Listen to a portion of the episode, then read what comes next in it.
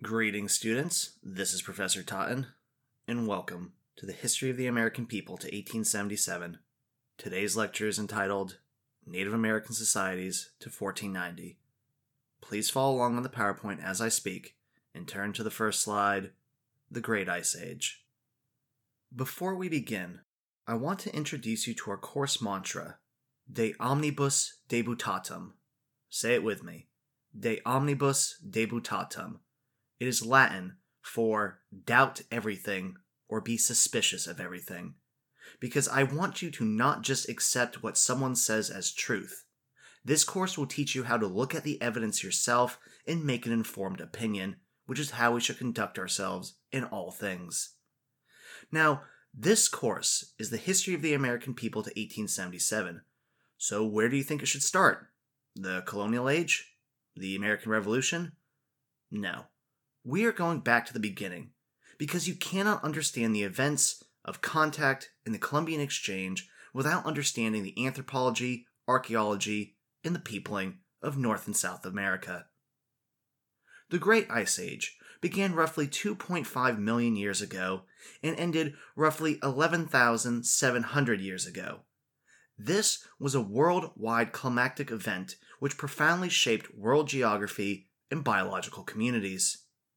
One result of the Ice Age was the creation of the Bering Land Bridge, a strip of ice and land that ran from modern day Russia to modern day Alaska. This bridge allowed the peopling of North and South America, as well as the diversification of animal and plant life. The end of the Ice Age, as a result of climate change, opened new areas to settlement, plant and animal growth for human consumption, thereby increasing human communities but it also cut off parts of the world from each other, leading to biological and technological isolation.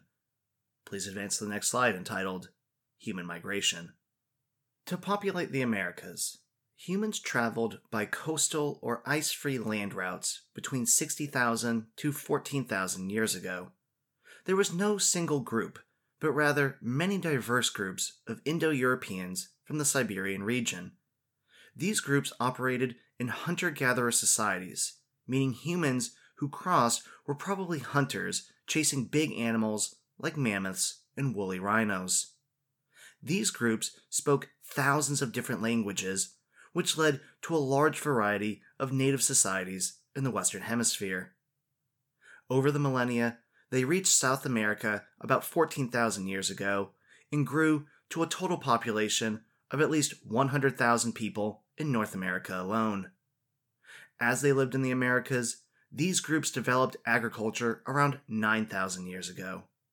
However, the absence of livestock limits farming as it prevents the presence of certain fertilizers, labor, and other factors that allow for intensive agriculture and corresponding sedentary lifestyles.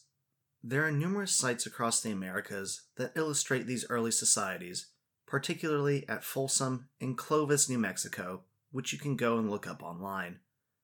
Please advance to the next slide entitled Pre Columbian Native Societies. There were many diverse native societies before European contact. These societies varied in their locations, their languages, their economies, their religion, their customs, and their warfare styles. What are some stereotypes or preconceptions you have about Native Americans? What images or visions pop into your head when you think of them? Some might imagine a skulking war of ambush, or a native society that is close to the earth and does not waste. Maybe you think of small villages, raiding, horse warriors. In fact, we find that many of these images are not that accurate in this era let us first turn to large sedentary societies in Mesoamerica that rival the great European cities of the 1490s. Please advance to the next slide entitled Mesoamerican Civilizations. One example of a great Mesoamerican civilization was the Maya that arose in modern day Mexico. Between 300 to 900 CE, cities of pyramids, palaces, and temples surrounded by peasant villages were built throughout the region. These cities held large populations even by Old World standards. to feed their large populations, these natives grew beans, maize, and squash, called the Three Sisters.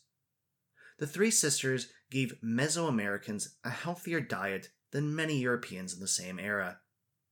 The Mayans also used cocoa beans as coinage to facilitate trade across the region. Due to the fertility and richness of the Maya, they had complex trade relationships with their neighbors and constructed ceremonial center buildings as well as prominent urban areas that attracted more than just the elite. These were built on terraces to trap silt, which was carried through the river system to sustain soil fertility. The Mayans, unlike other native groups, had written languages and astronomy developed. Over the course of 600 years, the Maya built eight ceremonial centers with pyramids, palaces, and temples. Tikal was the most famous, and it was their major political center and home to the Temple of the Giant Jaguar, which was a step pyramid over 154 feet tall, a masterful architectural achievement. The Maya had an average population of about 5,000 people, making it larger than any other population center in the hemisphere.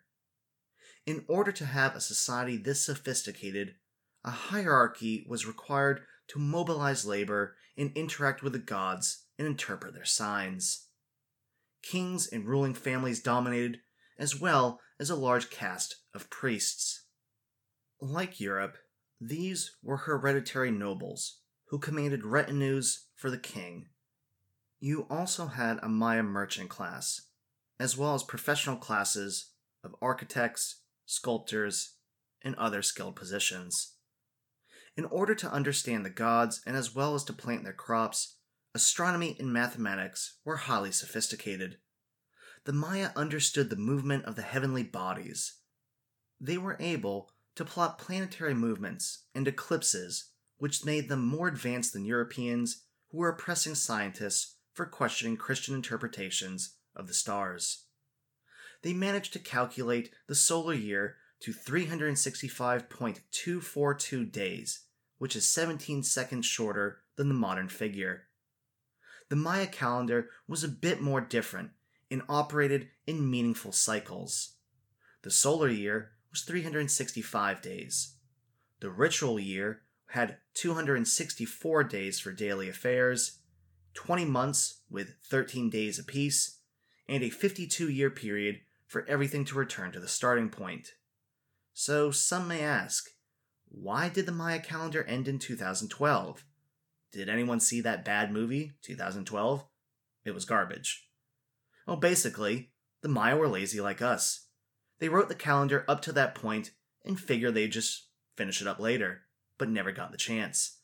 So I suppose the lesson is finish your homework, or else in a few thousand years, people will think the world will end. Maya warfare and society were unique to other parts of North and South America and would be followed later on by the Aztecs. See, like the Old World, Central America was beset with endemic warfare. Many other peoples would conquer or destroy an enemy and capture or try to control their ceremonial centers. But nah, not the Mayans. They did not wish to kill their enemy, but to capture them. Why would they do this? Well, one, the prestige of capturing a prisoner. Second, slaves to do the dirty work of your society. But most importantly, was the acquisition of captives for the blood sacrifice. Basically, ritualistic torture. Blood was seen as the key to the rising of the sun every day. The sun bathed the earth in warmth and made their crops grow, and without it, disaster would strike. So, enemies, captured by the Mayans in battle, would be pampered for days, before being led to the top of the temple, where the high priest would plunge an obsidian dagger into their chest, rip out their beating heart, and throw it into a fiery crucible to appease the gods. Though the fate of the Mayans is still debated, we believe it could have come from invasion, civil war, internal dissension, the failure of flood control, disease, really, who knows? But the point is that the humans left the cities and the forest reclaimed them. The next largest Mesoamerican civilization was the Aztecs. The Aztecs originally came from the American Southwest, but moved into central Mexico as a result of warfare and climatic shifts. By the early 16th century, there were at least 5 million Aztecs, and some estimate as many as 20 million. These people built cities and farmed vast fields of beans, maize, and squash to support their impressive civilization. Living on the outskirts of their empire were subject peoples who the Aztecs forced to work and pay tribute, including human sacrifice. When the Aztecs first came to the region, the king married a great princess of a nearby tribe. And when the wedding was set to occur, the princess's father was horrified to find that she had been skinned alive and with a jaguar warrior dancing with her skin draped over him. And that's a bad way to start any marriage. The largest Aztec city and capital was Tenochtitlan. This city was built on islands in a large lake for security, with long causeways connecting them to the surrounding countryside. The Aztecs brought fresh water into the city via stone aqueducts, illustrating their use of advanced irrigation methods. With a population of 200,000 people, it was by far the largest city in the Americas at the time, and by comparison, the largest city in Spain at the same time was Seville, with a population of 70,000 people. Tenochtitlan was so impressive that in 1519, when the Spanish invaded, one soldier said, quote, These great towns and pyramids and buildings arising from the water, all made of stone, seemed like an enchanted vision from the tale of Amadis. Indeed, some of our soldiers asked whether or not it was all a dream. The last Mesoamerican civilization you should know are the Inca. The Inca built an empire stretching 1,000 miles across the Andes Mountains. Perched atop this mountain chain, they developed a unique agricultural and irrigational system that fed their populations in a less than hospitable region. One of their most famous urban citadels, Machu Picchu, is perched atop a mountain over 7,900 feet tall. The point is that all of these societies have impressive urban, agricultural, and irrigation systems that rival European techniques. So rather than backward natives, we see sophisticated civilizations. Please advance to the next slide entitled The Mississippians. The Mississippian people were organized into numerous chiefdoms that stretched from the Midwest down to modern day Louisiana and across the Southeast. Their largest political and ceremonial center was at Cahokia, located along the Mississippi River east of modern day St. Louis. This city developed between 900 and 1100 AD, and it covered about 6 square miles, with a population of at least 10,000 people and perhaps 40,000 at its largest point. This means it was the largest city in North America. Archaeologists have found 100 earthen burial and temple mounds, suggesting a sophisticated religious, political, social, and economic system. The largest of these is Monk's Mound, which stands 110 feet tall and is 16 acres at its base. This most likely served as a wooden temple on top that housed the chief and his family along with their servants. Surrounding the chief's residence were hundreds of houses for commoners, and for protection, the city was surrounded by a stockade with watchtowers, suggesting complex diplomatic relations and warfare. Outside of the stockade was a circle of posts, what archaeologists call Woodhenge, similar to Stonehenge in England. This most likely served as a calendar to determine equinoxes and solstices, because in agricultural societies, chiefs and priests earned power through predicting the seasons, thus enabling better harvests to support their people. Despite being the largest native settlement north of Mexico, it was abandoned by the middle of the 13th century. Why is that? Overhunting, deforestation, disease? Well, there is substantial evidence that the Mississippian tribes had such a high population and practiced such an intense form of agriculture that they inflicted heavy damage on the environment, which in turn drove off wildlife. Thus, when a hundred year drought affected the region, the culture could not cope with the new stress and subsequently collapsed or dispersed. In the end, the descendants of the Mississippian peoples were later devastated by the Spanish conquistador Hernando de Soto, whose marauding expedition from 1539 to 1543 further depopulated this area until Europeans and their descendants moved in in the mid 19th century. Please advance to the next slide entitled The Natives of the Northeast. Another major civilization in North America were the Iroquois, though that is the name given to them by other tribes and Europeans, which translates to black snakes. The Iroquois actually called themselves the Haudenosaunee, and they lived in the modern day eastern United States, in upstate New York, and in Pennsylvania. These groups had numerous individual tribal affiliations that later included at least five nations, which you will hear more about as the semester progresses. Early in the 16th century, the nations formed the Great League of Peace and Power. They were fierce warriors and indifferent hunters, which would later affect their relationship with Europeans after contact. Another series of tribes we will soon encounter are the Algonquin speaking peoples.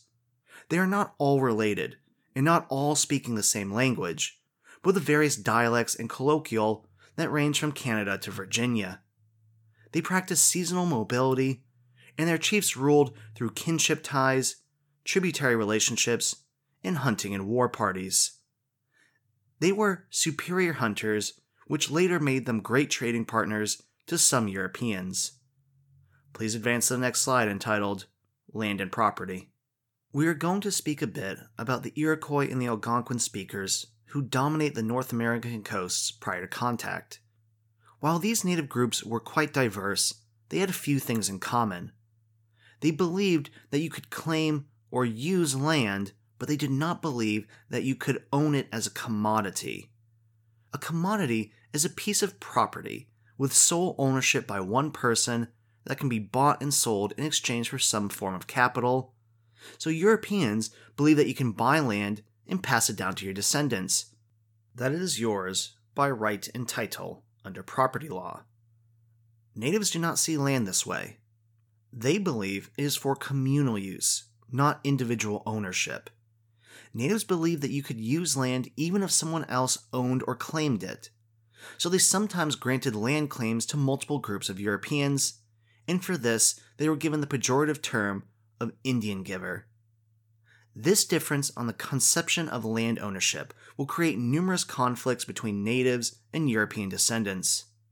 The historian William Cronon once said, quote, The difference between Indians and Europeans was not that one had property and the other had none, Rather, it was that they loved property differently. Please advance to the next slide entitled Native Religion. Another common aspect of many Indian tribes was their religion. These tribes subscribed to forms of animism, a belief that objects in the natural world are filled with supernatural power. Indians practiced their religion through advanced ceremonies that sought to harness the spiritual power and infuse their people with its strengths, hence, the reverence for the natural world. To do this, Indians had a class of priests, or shamans, who conducted these ceremonies, healed the sick, and performed other roles in society. While there was a supernatural and natural distinction, just like in European and African societies, there was also some overlap, with calamities being seen as a result of spiritual imbalance. Many of these societies were also polytheistic, with many spirits serving various roles. Native religion was also highly adaptive. Natives had no problem incorporating Jesus Christ into their pantheon of gods, but Europeans were horrified by this, and thus called natives heathens, or ones who have no religion. But as you can see, natives do have their own religion. It is just different than monotheistic Christianity. These differences over religion will produce numerous conflicts and misunderstandings between Europeans and natives. Please advance to the next slide entitled Gender. Natives did not always view gender relations or gender norms the same way between different tribes, but we can certainly say that natives held some key differences from Europeans. So, first, what are gender norms? This is the accepted social, economic, political, or military roles that each gender is allowed to perform. So, some ignorant people will say that women should stay home, cook, clean, and be mothers. Others say that men need to be tough. Men don't cry. Boys like blue and girls like pink. Obviously, there are many more examples, but the point is that these aren't natural. These are constructs. This is how society tells you to act based on their older traditions. So, natives and Europeans will have different conceptions of these gender norms. An example of this is the fact that Europeans believe in patrilineal societies, meaning that all property rights flow from the father to the son, and that you derive your heritage from the father's side. In practice, you have your father's name, you marry someone, and have them leave their family and move into your father's home or village. But natives are not strictly patrilineal societies. They could also be matrilineal, like the Iroquois. Matrilineal means that men, upon entering adulthood, in their own form of marriage, would move in or relocate to the location of the female's family rather than the male's. Property, or at least the way that natives understood it, could be passed down the female line. So, as we will see, Indian understandings of property were far different from that of Europeans.